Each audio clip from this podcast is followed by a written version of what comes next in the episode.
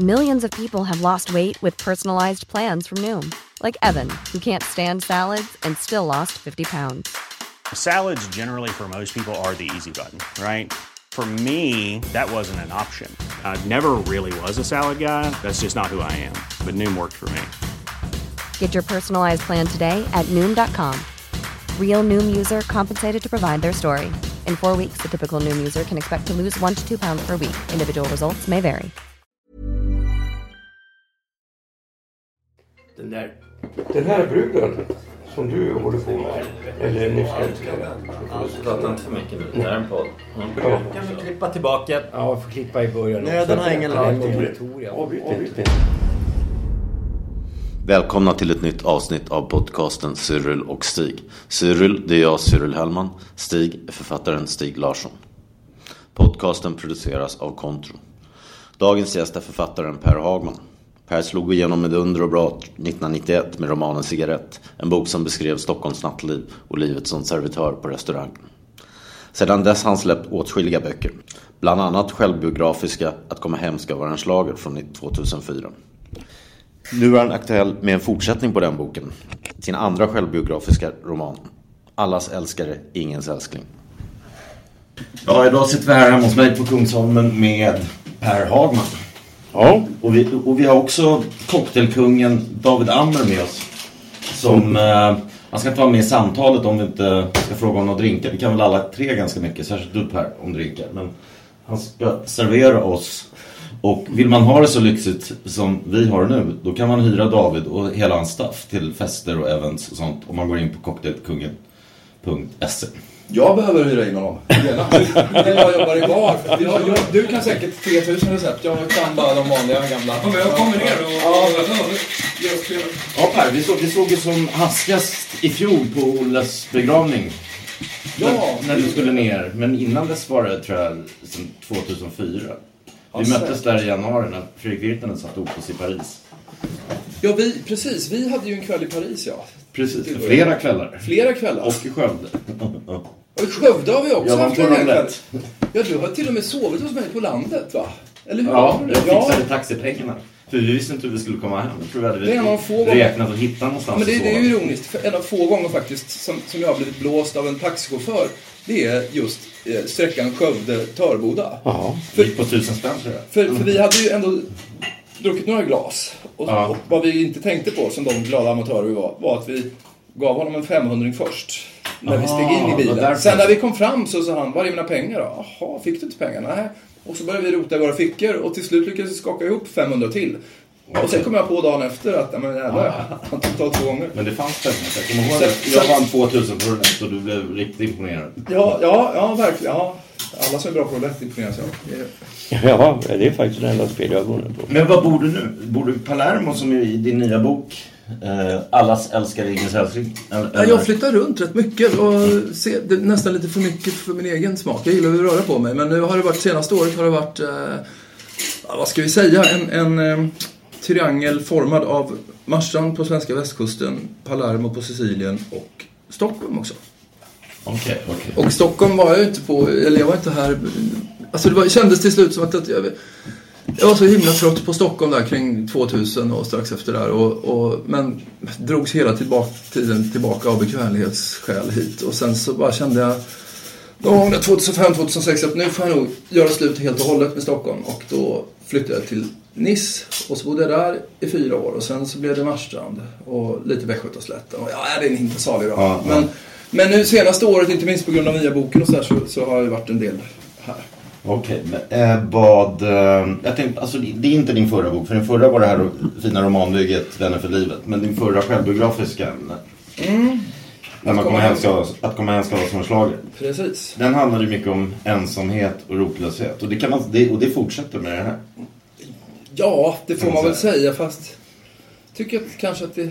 Alltså, Lite det låter mer så, trygghet i- i ja, det, låter, det låter så jävla negativt att Ja, säga jag tycker också ensamhet det. och rotlöshet. Eh, jag tycker att...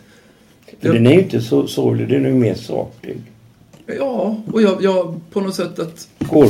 Ja, skål, titta, gud vad fint. Vad är det här för drink? hörni. förresten? Vad är det för drink? Ja, det här har ni en liten eh, en black flip eh, kallas den här. Det är en, en flip och det här drack man mycket i, i em, brittiska flottan på 1600-talet. Så att, eh, då skakar du upp ägg och sen är det blandat på rom och sen en mörk stout, en chokladstout. Oh. Lite muskot. Det här är drinkhistoria. Gott. Ja, det var jävligt gott. Idag. Strålande. Ja, verkligen. Strålande att börja med sån här tycker jag. Var var du någonstans på? Med, Ja, vi, nej, men, nej men alltså om man tar den, här, tar den här sista boken. Det är, det är ibland lite nästan lustiga eh, alltså, kollisioner med, med en bok som jag själv har skrivit nu. Va? Ja, det, För, det, för jag skriver ju också om... blir, du inte, blir du inte sur då? För Nej, det, jag det, det, jag blir, jobbigt nej, när, när nej, men jag uppfattar ju... Jag har fan, jag har ju fan inte snott av dig utan vi har samma typ av intresse va? Ja, för just det du kallar för de tunna banden. Va? Mm. För jag har ju också, alltså jag har skrivit nu, hållit på i fyra år med en bok som heter Folk på ön. Och det handlar ju mycket om människor som jag träffar ganska kort tid. Va? På Lilla Essingen. Ja, på Lilla Essingen. Men under en lång, lång tid. 20-25 år. Va? Och till slut så blir man ju väldigt nära vänner. Och nu har jag då också haft möjlighet att göra djupintervjuer med dem. Va? Och en del har ju haft väldigt dramatiska liv. Men man snackar liksom inte Nej. riktigt om att man har skjutit tonåringar i krig och sånt där. nej. Ja. Nej men det där var ju lite, för, för att min bok började ju med att jag ville göra, men då har inte jag samma långa erfarenhet. Men min, min lilla favoritbar i Nista då, där jag hängde dagligen i, i fyra års tid. Så, eh, och alla figurer som träffades där. Och det var ju liksom var ju också en salig blandning av gamla soldater och, och städare och allt vad de har varit och kriminella och sådär. Och alla sitter ju på fantastiska livshistorier. Så att jag hade ju någon idé om att jag skulle liksom göra, ett, göra en bok med, som var som porträtt av dem sådär. Men sen så insåg jag att, mm, att det, när jag inte har samma, och det var ju en väldigt tur nu när du gör det och har 25 års äkta seriös erfarenhet av, av en ö. Liksom. Så, så min lilla då ö där i kvarteret i Niste, min, det blir ju ändå att jag har fyra år är ju bara, det är ju ingenting. Men figuren är faktiskt lika. För att nu, nu, jag har mina stambarer i, jag har ju bott i alla innerstadsdelar utom Gamla stan. Så jag har mina stambarer i alla stadsdelar utom Östermalm. För där finns det inga riktigt roliga.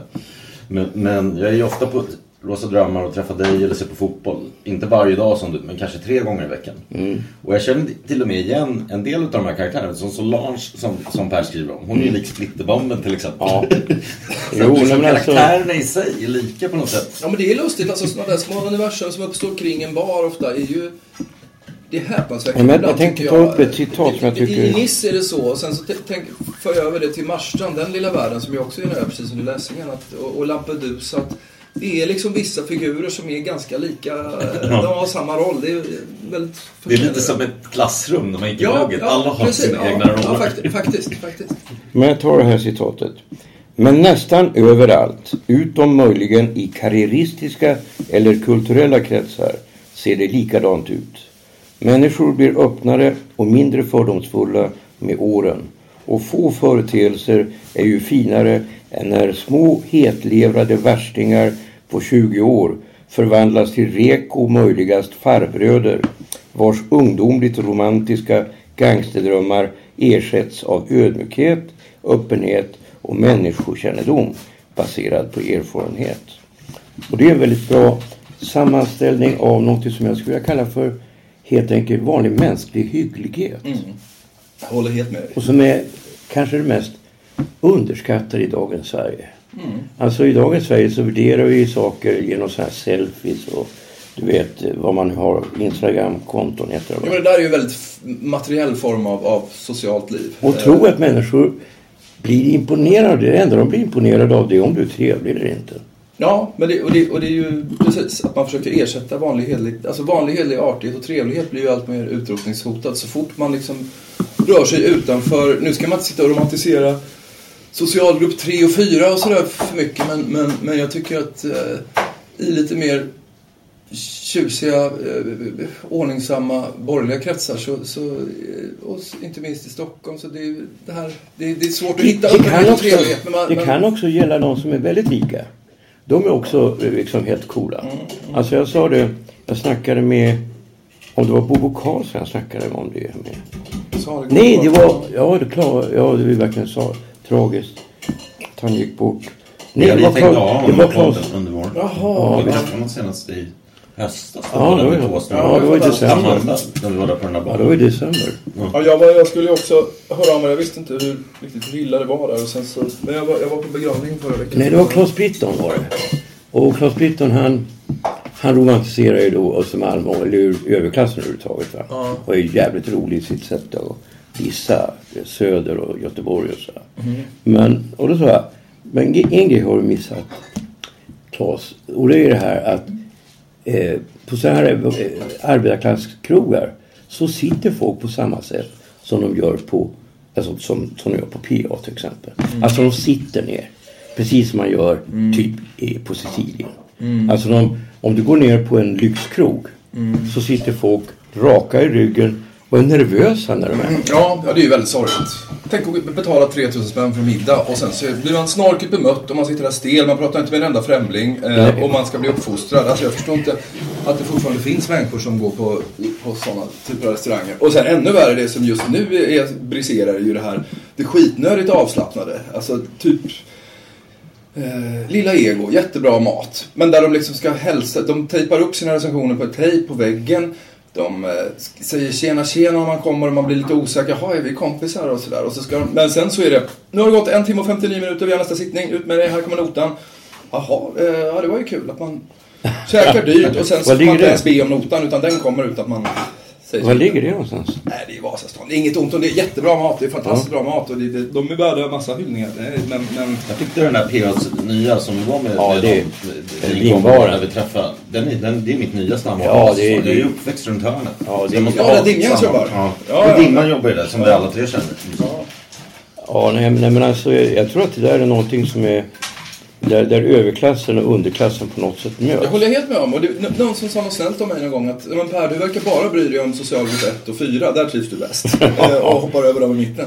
Men, och det var, ty- var väl lite drastiskt, men jag gillar alla socialgrupper. Men, men, Jo, Men det är, det är där också historierna finns. Medelklassen har sällan något att berätta om man, om man, skulle se, om man ser på författare. Det är ju överklass eller men jag, jag har tagit med, jag har tagit med alla, alla grupperingar. För jag känner ju eh, folk liksom även i huset och så här, som verkligen är medelklass. Va? Men det finns ju de som är trevliga där också. Alltså, ja, det är klart. Alltså, jag bryr mig tycker- bara- men det, det, blir, det blir ju så himla yxigt att sitta och dela in eh, människor i socialgrupper eller raser eller kön eller vad det Ja, är. nej, men alltså- det, blir- man låter lätt. alltså det jag har märkt är att jag har också tagit, försökt ta reda på varför folk har, god ekonomi. Och det visar sig i nästan alla fall att, att det har inte att göra med utbildning. Utan det har slump, kontakter och sen också att de har gillat det de har gjort. Uh, och, för det finns ju en del som numera så är det ju, ska jag säga, ungefär 30-40 procent tillhör medelklass, övre medelklass och de som är lite äldre. Sen är det en massa unga också. tillhör. Uh, för det är ju nu bostadsrätter nästan bara va? Uh, alltså förutom Strålgatan där det är bara nästan bara hyresrätter. Men alltså... Jo, men det är alltid fascinerande där med hur, med hur människor har plötsligt blivit väldigt rika. Och det är, på Marstrand, där jag hänger mycket, där är det ju... Det är väl mycket nyrika på Marstrand. Där köps ju upp mycket hus och just... Eh, och man, det, det är ju väldigt fascinerande bakgrunder till varför vissa människor plötsligt har blivit väldigt rika. Men... Eh, Titta Om man vilka jämför fina med- cocktails vi har varit på vad, vad, heter den Ja, här det är det. vad heter den här drink? Eh, Det här är en, eh, en klassisk eh, margarita. Så har jag twistat den med chili och spansk peppar då, och ingefära. Ja, ja, precis. Men vågar, man- vågar man stoppa ner det alltså? Ja, ja visst. Alltså, man får stoppa ner den. För, nej, men den där kan jag ha bara lite och mumsa lite på vid sidan av den. Gnaga på den medan man Ja, dricker. gnaga på den. Så att det där är lite törstsläckande. Okej. Ja, men Så, det är så om vi skriker plötsligt försvinner tyckte din förra självbiografiska, den var... Den hade mycket känslor och mycket känsloströmmar och sådär. Medan här är ett nytt fokus med politik. Det är dels hela den här arabiska våren och sånt. Men sen även...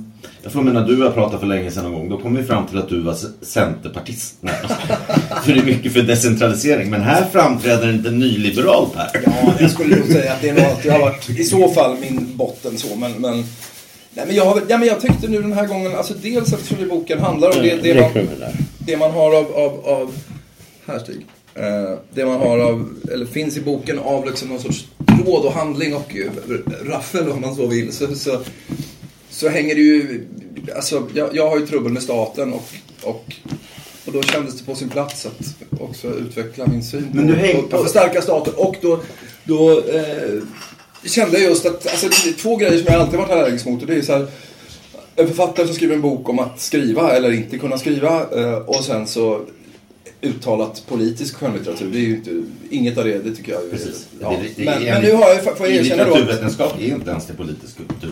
Det, liksom, det är samhällskommenterande. Ja, precis. Ja, exakt. Mm. Men, och då, men nu har jag gjort mig skyldig till båda de två synderna känns det som i den här boken. Men, men jag tycker att det var befogat. Det var lika, man kan inte bara säga A utan B. Utan, så att nu blev det liksom... Men, men du nämner också, jag känner igen mig där från tidigt 90-tal. Vad gjorde du där? För jag hängde själv på Frihetsfronten. Ja. När man, jag var ju i och för sig mest där för drogerna.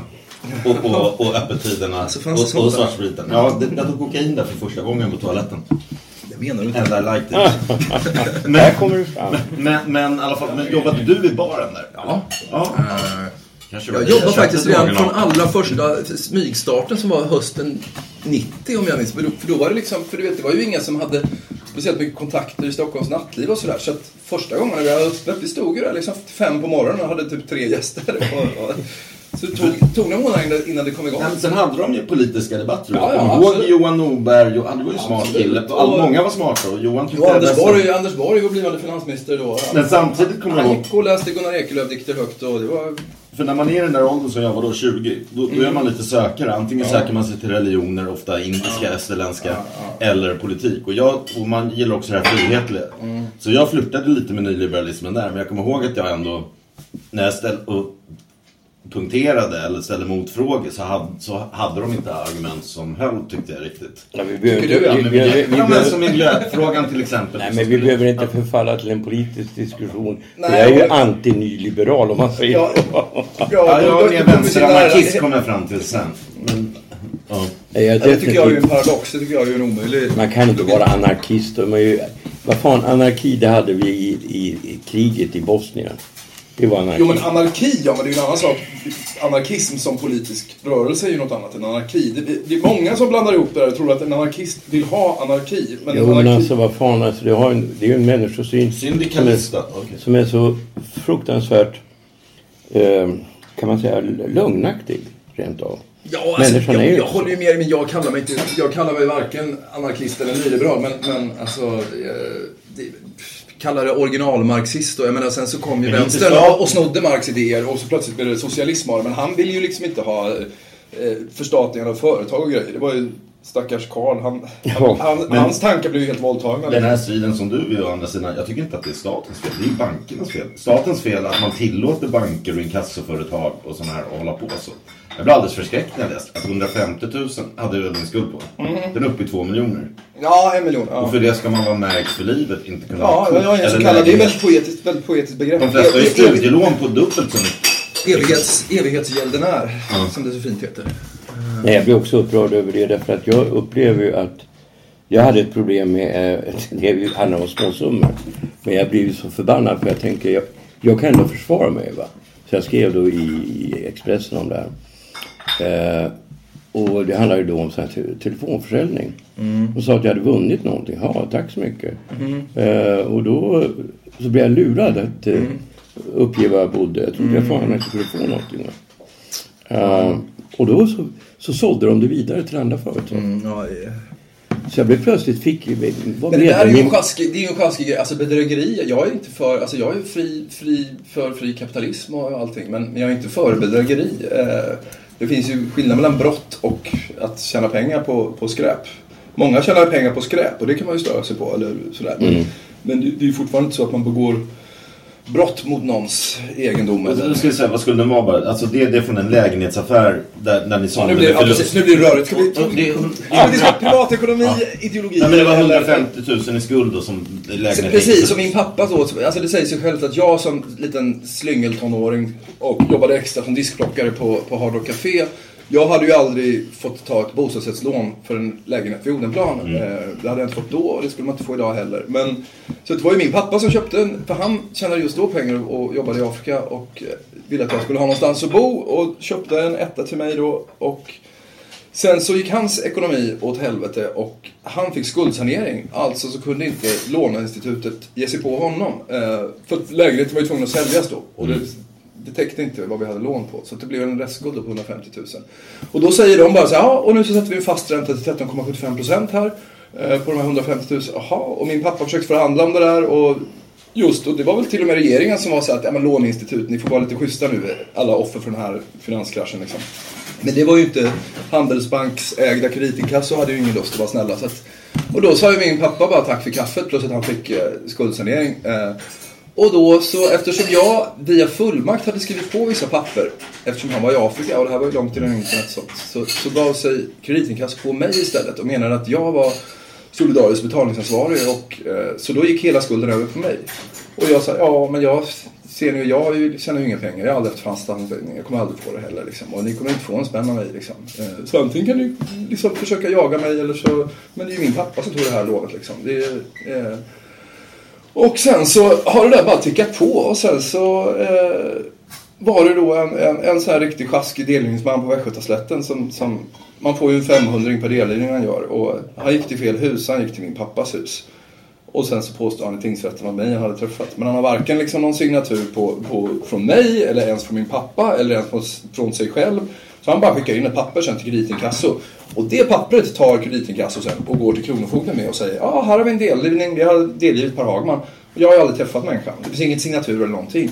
Eh, och då, men då får de kredit, eller Kronofogden att gå med på att ja, verkställighet kan ske. Och när det verkställigheten sker då, då är det ju så mycket som, ja vad det nu var, 700 000 Och i att man hade sen dessutom en liten skatteskuld kanske på 100 000 slås de summorna ihop. Och då ringer väl någon klocka hos myndigheten att den här killen får ta så här mycket skulder. Och då försatte man mig i personlig konkurs.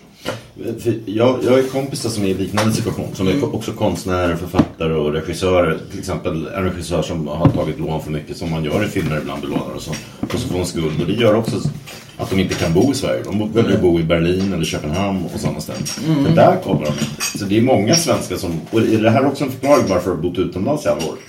Ja, alltså Palermo är ju känd för sin informella ekonomi och jobbar jag på krogen där så kommer ju varken italienska eller svenska skattemyndigheter åt pengarna. Och skulle man liksom, vill staten använda sina skatteresurser eller skattemedel riktigt dåligt så kan de ju försöka mäta ut mitt bankkonto i Libyen. Får vi se. Det går för dels på något mäckigt, dels på kan ha kommit i Kanada också. Del- del- del- Dels så kommer de inte få, få så många dinarer. Så att, eh, men... Eh, ja, nej det, nej det är ju...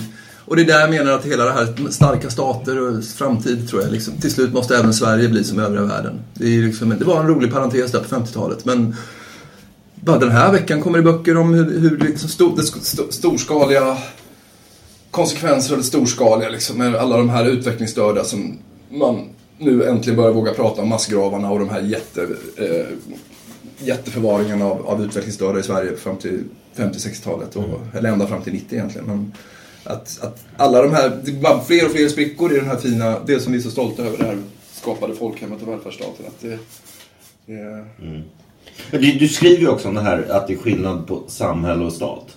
Ja, och just det tycker jag många blandar ihop. Neapel är ju just sådana platser. Där Där, samhället- där små stat, samhäll, små samhället är alltid starkare än staten, ja. Precis, och det är därför de är sånt hot mot Ja. italienska stater.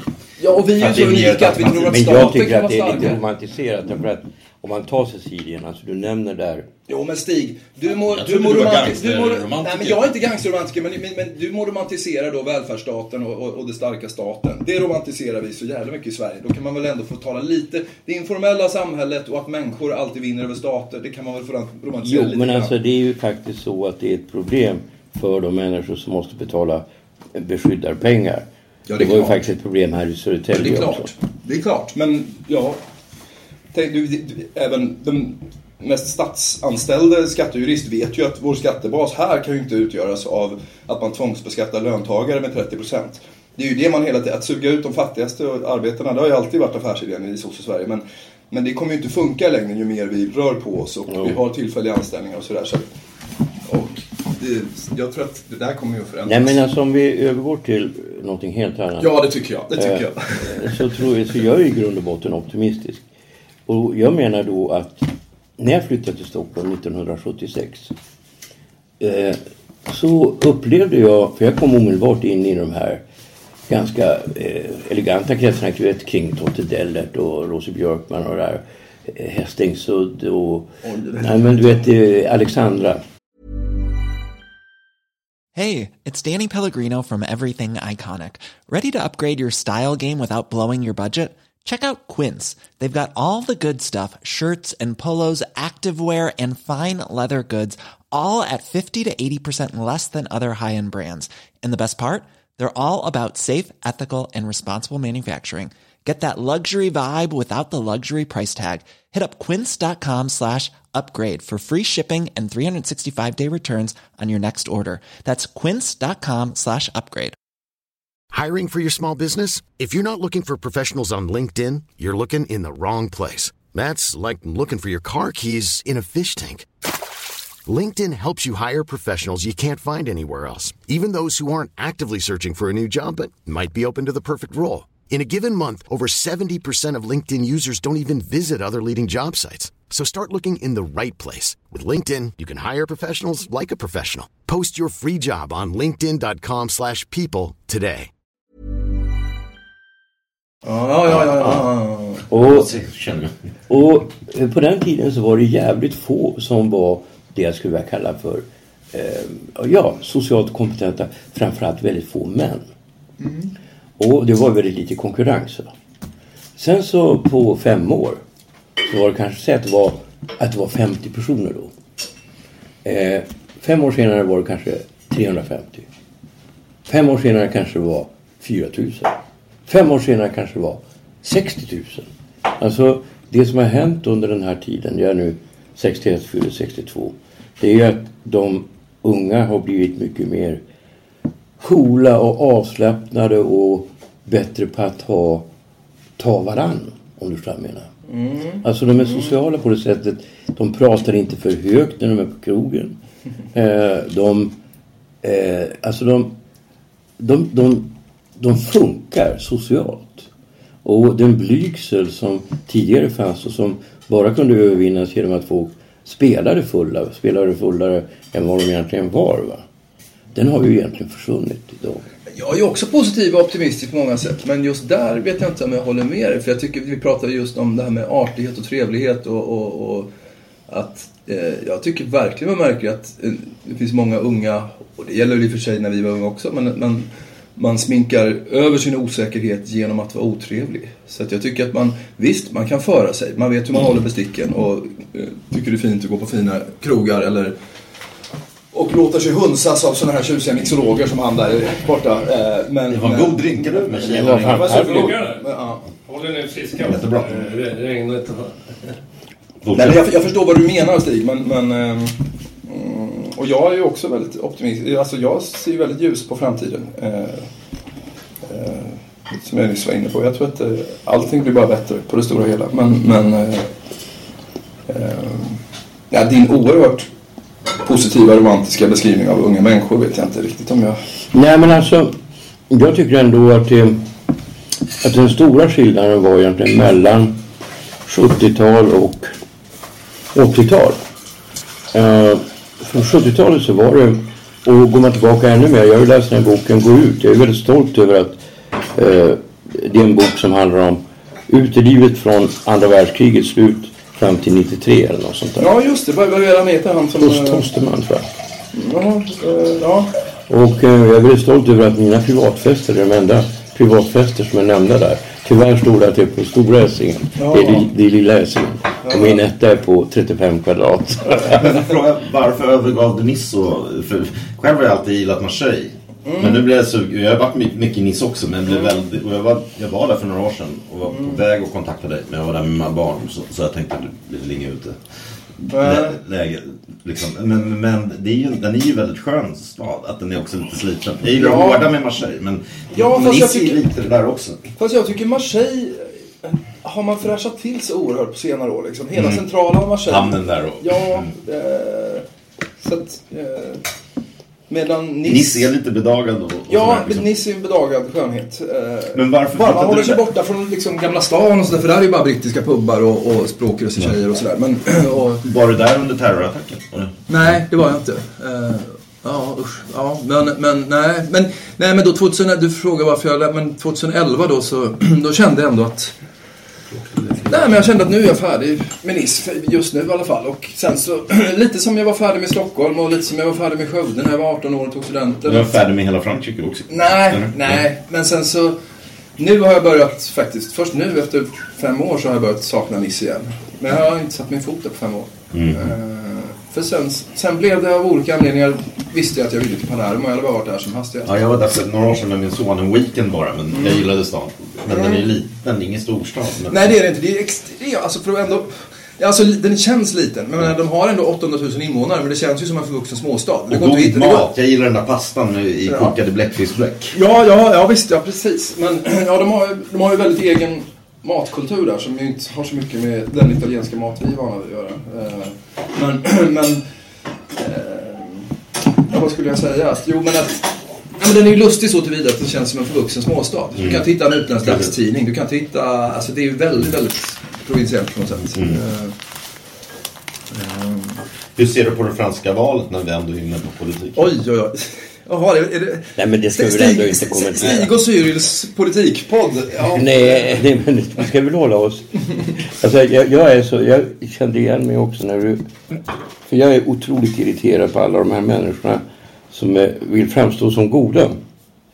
Eh, eh, och som eh, så visar upp sig i tidningar. Vi är minsann, vi gillar olika. Jag menar, jag har ju aldrig stött på en rasist i Sverige. Nej. Eh, och jag har ju frågat då, för jag känner ganska många som är just svarta. Jag har frågat, har du varit med om att eh, uppleva rasism? Uh, nej, så var det en som sa, No Stig, but I have a friend. He's also from Det var Nigeria. rasism är viktiga frågor. Är, det är queer och det är Ja. feminism också. Ja, men alla är liksom för ju som att säga, Ja, men jag menar, alltså, det jag gillar inte pyromani. Jag, säger, jag är Ja, antipyroman, antipyroman. Ja, men det här brukar vara min stående Slå in öppna dörrar. Det är det som är min käpphäst alltid det där med just att nej, det finns ingen anledning för mig att, att kalla mig feminist. Jag menar, det är klart att jag tycker att kvinnor och män ska ha lika villkor och lika lön och allt vad det är liksom och lika värde på alla sätt och vis. Men jag kan inte gå omkring och kalla mig feminist eftersom jag arbetar ju inte aktivt för detta. På kan du samma bli sätt- märkt som Paolo Roberto Nej, här men, i på, nej, Filip men, och på, nej, Fredrik. men på, samma sätt, på samma sätt går jag inte runt och kallar mig jag går inte runt och kallar mig antirasist. Det vore ju löjligt. Naturligtvis är jag inte rasist. Men Ja, du, har, du är till och med afrikanska systrar. Ja, De det är har, ja men alltså jag tycker att, ja, men varför, varför kalla sig anti någonting eller varför, alltså när man Det tycker jag, en, en antirasist är ju någon som jobbar väldigt aktivt med det liksom. Nej, men jag var med om en, en ganska obehaglig upplevelse nu när jag eh, gjorde då intervjuer. För jag träffade för första gången i mitt liv som jag kom i kontakt med en transvestit. Hon satt bredvid mig på Rosa och jag började Både med jag har träffat många. Ja, Vi behöver inte gå in på dina, ditt underliga privatliv. Eh, nej men alltså, jag satt bredvid honom va. Och så bara snackade? Eh, Nej, jag vägrar säga det. Eh, Och jag tycker att eh, jag var imponerad av eh, hans skicklighet att vara kvinnlig. Och han verkar väldigt trevlig och väldigt så här eh, öppen. Och, och jag tänkte, jag tänkte här kanske kan vara med i min bok. Och sen några dagar senare så passerar jag ICA och så är det en man som säger Tjenare Stig. Med glasögon och, snaggar så här. Uh, du känner inte igen mig va? Det var jag som var Stefanie. Jaha. Och då sa jag, men du får, måste vara med i min bok. Och så träffades vi på, på Rosa. Men då var det det här otäcka att jag märkte att folk, alltså andra på, alltså dels personal och andra gäster såg snett på mig. Bara för att jag, och så frågade jag honom sen. Men alltså då frågade jag honom sen. Är det så att, att folk behandlar, för det är ju så groteskt att behandla människor illa. Ja, verkligen. Eh, och så är, är det, ja, sa han, jag går ju inte ut var som helst. Så det, det kan jag inte göra va, det är känsligt va. Jag känner en transvestit som är docent på KTH. Och hen går i kvinnokläder även på jobbet. Jo, men men där hen är inte heller homosexuell utan hen har också flickvänner. Ja men den här killen var, den här killen var inte homosexuell. Stig och Sylvia, nu snöar vi in på olika grupper av människor Ja. och, och politik och tråkigt. Alltså vi, vi är väl, jag hoppas, jag känner inte er så på djupet. Men vi, Nej men vi, jag tror att jag vi är väl- är eniga där om att vi inte Vi är väl hyfsade människovänner vi vill. Och, och, vi vill inte falla in i det där facket att vi ser oss som snälla. Vi är snälla. Ja, jag försöker att, jag, jag tycker man ska försöka behandla människor eh, reko och schysst och så, öppet man kan och man ska försöka kämpa mot det här. Eller jag menar, vi sitter ju och, och hemfaller åt just gaggande av olika grupper hit och dit. Och det, det, ja, det, det är lite som när man sitter och spekulerar i andras kärleksliv och sånt där. Att, jag tycker mer och mer att... Nej, från, Titta nu, kolla vad bra att det blev. från, från en viktig sak till en annan. Ja, vad är det Det här. Ja, här har vi Ja, en, det det här är en eh, klassisk eh, whisky sour twistad med lite um, rostad hasselnöt och apelsin. Oj, Det är nästan lite så här after dinner cocktailtema ja, den är framförallt otroligt vacker. Ja, visst de snygga Alltså färgen är ju...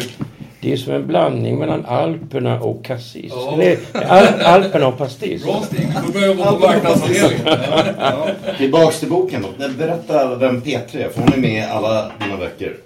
Ja, Känns det kanske så, är på, ja, på fiktiv form eller på något litet eh, hörn, någon hälsning. Ja. Är det en ungdomskärlek, är det ungdomsvän när vi ändå pratar? Ja, alltså från början så är det ju... Ja, hon var ju min tonårskärlek när jag var... Ja, då var väl jag 17 och hon 14 eller något sånt där. Eh, och så var jag kär i henne. Ja, men sådär som man kan... Man får en sån där lobbyfixering fixering att man är besatt av en, ja, en tjej i flera år i den åldern. Och sen så, mm, och sen så är det ju helt otroligt att, att så jobbig som jag måste ha varit då, att hon ändå hade tålamod att, att vänta ut det där på att jag skulle bli lite mognare och att man kunde vara vänner istället. Och sen dess är vi ju goda vänner. Mm, mm. Är hon även vänner för livet? Är, även den... nej, nej. Nej, nej, nej, nej, nej, nej, nej, Jag skulle inte säga att hon är med i alla böcker. Men nej, hon, nej, antingen, hon är väl nämnd på några hörn i Alkoholmänskapens slager. Hon är nämnd på ett hörn här. Eh, jag bodde ett tag hos henne i Göteborg för några år sedan. Och, och sådär. Men, eh, Ja, nej, hon är fantastisk. Jag vet inte vad vi ska säga om henne. nej, men jag har också försökt ha en bra relation med mina ex. Så här, va? Jag vet att när jag, när jag var gift så, så var det då en tjej som jag, jag umgicks både med henne och hennes kille. Va? Och, och jag tyckte att vi skulle då umgås med dem. Och men, alltså Nathalie var ju så jävla schysst. Hon sa ja men okej vi, vi testar. Och, och det visade sig, det gick ju alldeles utmärkt. För hon tyckte, hon tyckte att det var konstigt att, att jag ville umgås med, med mina ex. Va? Och jag ville gärna träffa hennes eh, före detta kille och så. Vi har ju någonting gemensamt. Man kan ju inte vara retroaktivt svartsjuk. Nej, sen får man väl ha den största respekt för om både ex-flickvännen i fråga och hennes nuvarande pojkvän kanske inte så sugna på. Ja men jag tänker när det är slut så är det slut. Ja, ja, ja, jag tänker också så att när det väl har gått ett par år eller liksom sådär så då borde det väl vara... Det är ju precis, man har ju... Man har ju ändå så mycket gemensamt va? Man har Ja, man har ju liksom... haft någonting ihop och sen så kanske man är ovänner och bråkar och sådär i något år och, och får för sig att äh, den här människan kommer jag aldrig mer att prata med. Men sen så... Ja, det, ja, det kanske bara är en slump. Jag är lyckligt lottad att jag tycker jag står på god fot med dem. Jag har inte haft sådana långa seriösa förhållanden i mitt liv. Men... men eh, nej. Tänkte på en annan sak i boken. Eh, när du berättar här om lagra prästost. Vad hette det? Lagra prästost. Du Jag i lagrar källaren. prästost, ja, jag lagrar ost, ja. ja. Ja. Nej, men det som jag tänkte på, för att både du och jag har ju bott med Olle Ljungström. Jag bodde hos honom i perioder, han bodde hos mig i perioder. Och du hade bott hos honom också. Ja, när han faktiskt vid 36 års ålder så fick ju han en egen lägenhet via bostadsförmedlingen eh, på, här på Kungsholmen fast längre ner på Bilgatan. Precis. Och, men, men ehm, alltså, jag blev otroligt sänkt när han gick bort förra året. Och typ, jag skrev varje dag tror jag om honom i två månader. Men, men alltså privat, inte för att publiceras eller någonting. För att bearbeta sorgen. Men, men sen, sen gick den omedelbara sorgen över. Men sen idag tänker jag, jag tänker på dem varje dag. Men i, i så små sammanhang. Och jag, en grej nyligen var när jag gick i affären och kom och tänka, jag skulle handla pasta och göra pasta. Och kom jag på ett tillfälle när jag Olle gick och skulle handla mat. Och jag sa, det måste vara parmesan. Han bara, nej, han kunde ju vara så här lite snobbig. Ja, han fick för sig jag tycker i och för sig att en lagrad prästost fungerar lika bra. Jo, han- och sen dess har jag, börjat, har jag börjat använda lagrad prästost ibland på pastan. Finns och det smakar alldeles utmärkt. Jag finns- på, det kanske är Per som har lärt eftersom du är mycket med det, delikatess. finns, det finns en rolig gammal skröna där, jag tror inte den är sann, men det påstås att, att det var vikingar som på något sätt hade med då den tidens prästost när de var nere i Italien och härjade.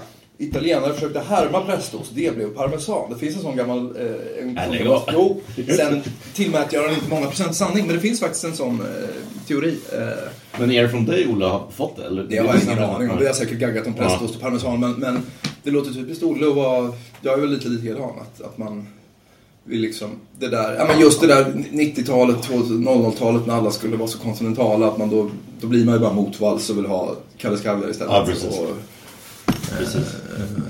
ja, ja, det var roligt. Ja, men det låter ju liksom... Ja. Mer Stig, har du något med boken?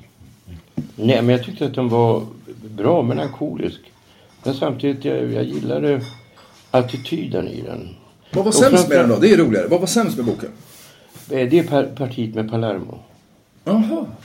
Eh, Du går Då ner när jag är magsjuk och det där. Ja, du går ner i tempo för mycket. Ja, fast jag tyckte, Jaha, det var kul. Fast jag gillade det där som, jag tror det var någon recensent som skrev också, att du, vi kunde inte motstå gangstrarna utan var tvungen att äta råa musslor. Det visste jag också det, att det var en specialitet. Det här har jag hört innan från kompisar som varit på Sicilien. Jag tänkte, jag älskar ostron men inte råa musslor. Det kan jag fan aldrig käka. Men du gör det där och, spy, och Ja, för jag har gjort samma misstag Spyr i. Frankrike någon gång. Och tycker, men kan alla andra äta råa musslor, då måste jag också kunna göra det. Men, men jag har också hört av folk att vissa är verkligen känsliga för det där med råa musslor. Att man, och det, Men det gör det för att du kan inte motstå de här gangsterkillarna som ja, vi står, vi, vi står i en sån bilväg och det är trafik och avgaser och jävligt och jag ska köpa några sjöborrar av dem. Och de står själva och smaskar på råa musslor och så bjuder de mig. Och då känns det ju väldigt Ja. oartigt att säga nej. Så Ja. jag bara liksom tänker att Ja, jag måste, jag måste ju. Det är bara att hoppas att det inte händer något. Men tyvärr händer något. Och då blir jag magsjuk och då blir det yrsel där i Palermo över en julhelg där. Men, och, och, och, den... Jag ser det som någon sorts, kanske någon sorts vändpunkt där i boken och lite att den är någon sorts all time low, Low, liksom ja, i ja. boken och sådär. Men jag tycker den är... Och de få som har läst boken som jag pratat med eh, gillar den scenen jättemycket. Så jag tycker det är jättekul. Men det är Men du säger att du inte scenen. gillar Nej, men det är, det, det är ju inte bara den serien. Det är ju ett längre parti så hur långt det är. Jaha, du menar att det är liksom som ett, ett, ett gaggande rese, Ja, alltså, reseskildring av Palermo alltså som eftersom är... Palermo liknar Nice utan att vara Ja, Nice. ja. Och du har inte samma tidsperspektiv där. Så nej. det, är liksom, det blir ytligare än vad Nice var. Va? Ja, men det har du ju intressant poäng i. Ja. Eh, vad tycker du var sämst då? Eh, Jag håller väl med Stig att den sackade där, men jag tyckte inte det, det var något fel. För jag tycker snarare om Och sen, för sen höjs tempot igen när du kommer till Marstrand Ja, ja. och, och får barnet och, och allt det här. Det blir, blir ett väldigt fint... Man ska inte avslöja slut. Nej, men jag tycker den ökar, ökar i Ja. tempo på något sätt ändå. Jag tycker att snarare i så fall om det är något som är lite för långt och långsamt så är det snarare att jag uppehåller mig där i, i vardagen i Nice i liksom Nej, hela men- första tredjedelen. Nej, och att jaha, vad ska hända nu då? Och, och... Nej men det, det är alltså... Nej, Nice tyckte jag var så trevligt också med baren och det. Ja, men böcker läser man ju alltså, av väldigt olika skäl. Alltså jag läser ju till exempel Simenons Maigret-böcker. Jag läser nu för åttonde gången. Alltså, jag läser dem ofta så många gånger, alltså, även om jag kan storyn helt utan till. Va? Ja, Har du läst förresten Liberty Bar? Nej. Ja, det måste du göra. Alltså den är precis som en... Det är nästan den arketypiska eh, boken om eh, den, den dova stämningen i bakgatorna i Cannes. Ja, i Och, Cannes. och eh, en, en, en sunkig bar där som heter Liberty Bar där ingenting händer. Mhm. Och hur där kommissarie Merguet, det är en av hans första böcker. Hur han inte vill, han vill inte lösa fallet. Han blir så loj. Oj, jag har, ja, jag, jag har tänkt att det där det är ju sånt där projekt man har. Att man ska läsa varenda Simenon. eh, Ja, alltså, det, men, men just den där Jag Liberty missade dem den äldst. De, de hade alla samlade. Jag hade varit på väg att köpa dem. Ja. Men någon, Jag jag har hörde ju- rykten att det var Modernista som hade sprungit hit och köpt dem. Jaha, okej. Ja, Jag har ju, jag har ju Det kanske 62 av 64. Oj. Ja. Ja, det, är, det är bra för att lära sig franska. Ja, för jag läser dem på Min svenska. pappa brukar alltid säga att han, det, var, det, det är hans bästa franska. Jag läste Det. Jules Rim, alltså Ja. Truffaut-filmen. För det var ju en sån här liten missroman Truffaut hade hittat i en sån här realåda. Men Ja. den är väldigt lätt franska. Ja, men det är samma. François Sagans eh, Bonjour Ja, det. är ju också en sån där som är bra nybörjarfranska. Mm. Jag blir ju avundsjuk på dina språkkunskaper. Du vet, jag var så slö när jag gick i skolan. Ja, men det var jag också. Ja, men jag bestämde mig då, du vet, redan i åttan för att jag skulle bli ungefär det, det jag blev. Mm. Så jag koncentrerade mig på att studera konsthistoria, musik. Jag visste inte vilket, vilken genre jag skulle göra. Ja, det missar jag. Det är därför jag brister i klassisk bildning. Jag är ju... Ja, men jag, satt- jag satt på biblioteket istället för att gå i skolan. Ja, ja det är ju fint. Och så då är ju min franska därefter och min tyska också. Min tysklärarinna hon sa Ja, jag har aldrig delat ut en etta. Och du är, värd, du är den enda som är värd en etta. Men en- du är den enda elev jag haft som verkligen kan tysk litteratur. Så du får en mycket svag tvåa. Åh, oh, vad fint. Jaha. Berätta, vad är det här för öl? Som, som Ja, det, det där är den där eh, som jag Double chocolate. på, double, en stout på, med choklad. Jag tycker den är rätt rolig. Ja, det här är, det här är ingen öl. Jo, det är, det är en bärs, men Ja. eh, det, det är en sån stoutbärs. Men man dricker nog typ inte fem sådana där. Liksom. Nej, jag misstänker det. När, nog vi, mer. när vi är inne på 10 sprit, centiliter. när, när vi är inne på sprit här, du måste berätta om Hagmans frestelse. Jag måste köpa upp mig på Ja, några flaskor.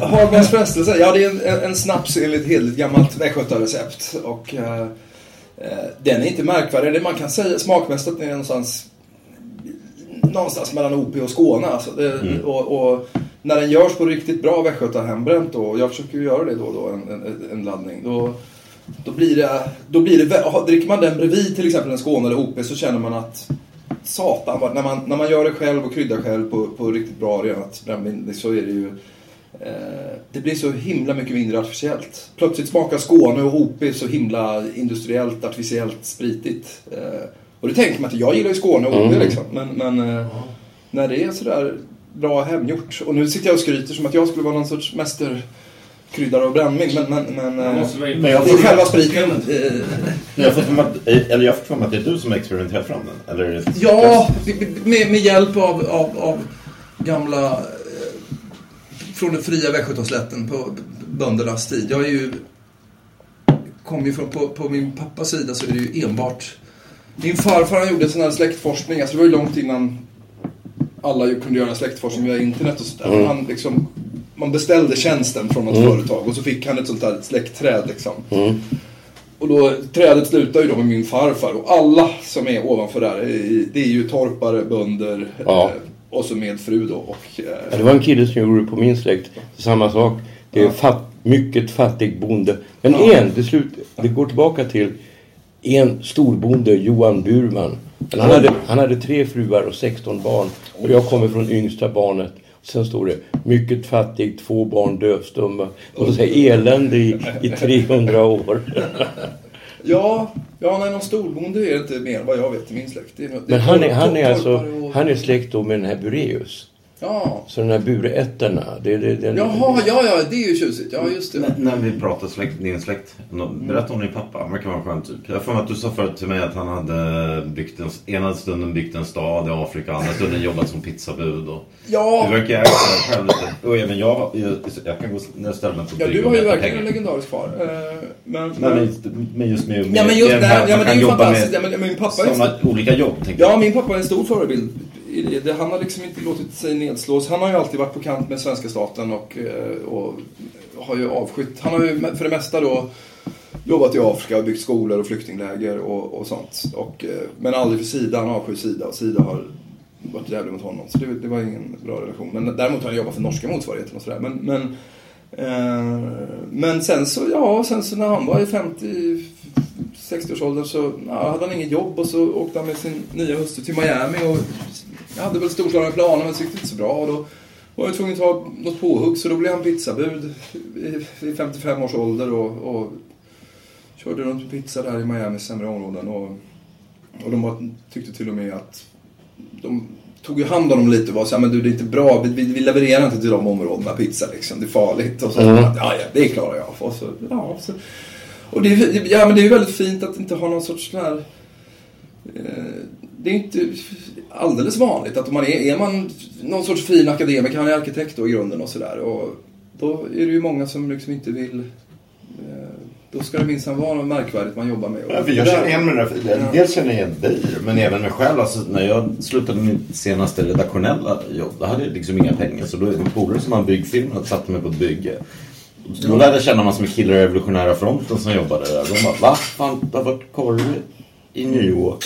Du har varit redaktionschef där, där. Och så kommer du hit och bryter sten.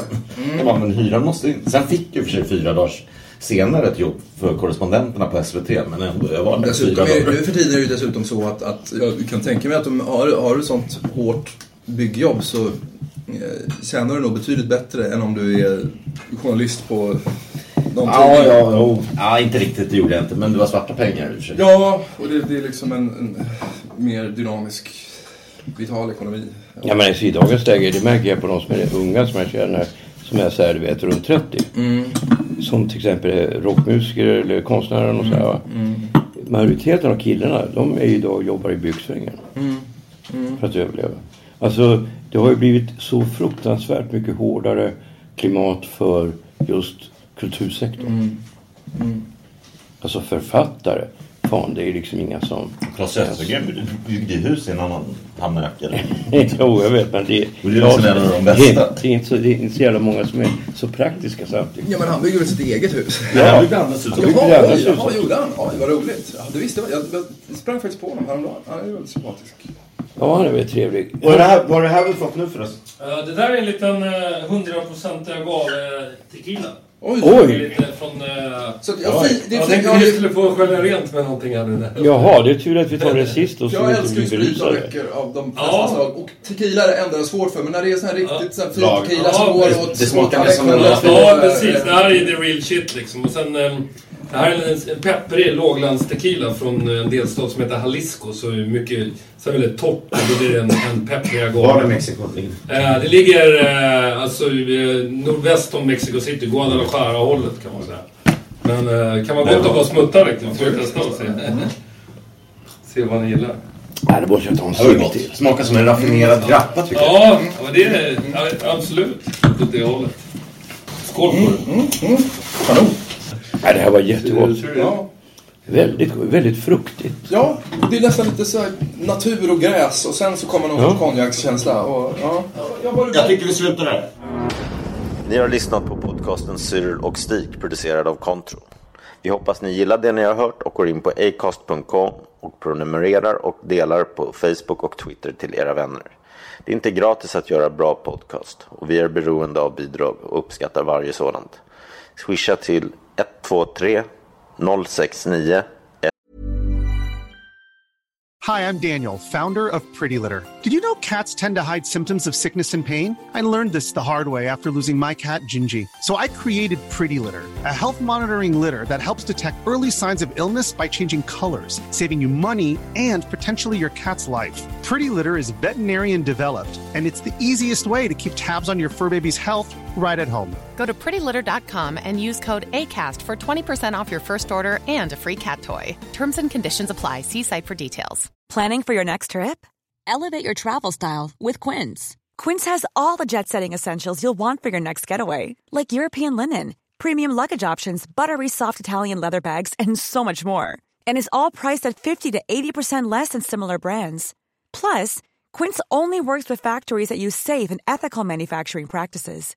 Pack your bags with high-quality essentials you'll be wearing for vacations to come with Quince. Go to quince.com slash pack for free shipping and 365-day returns. 147.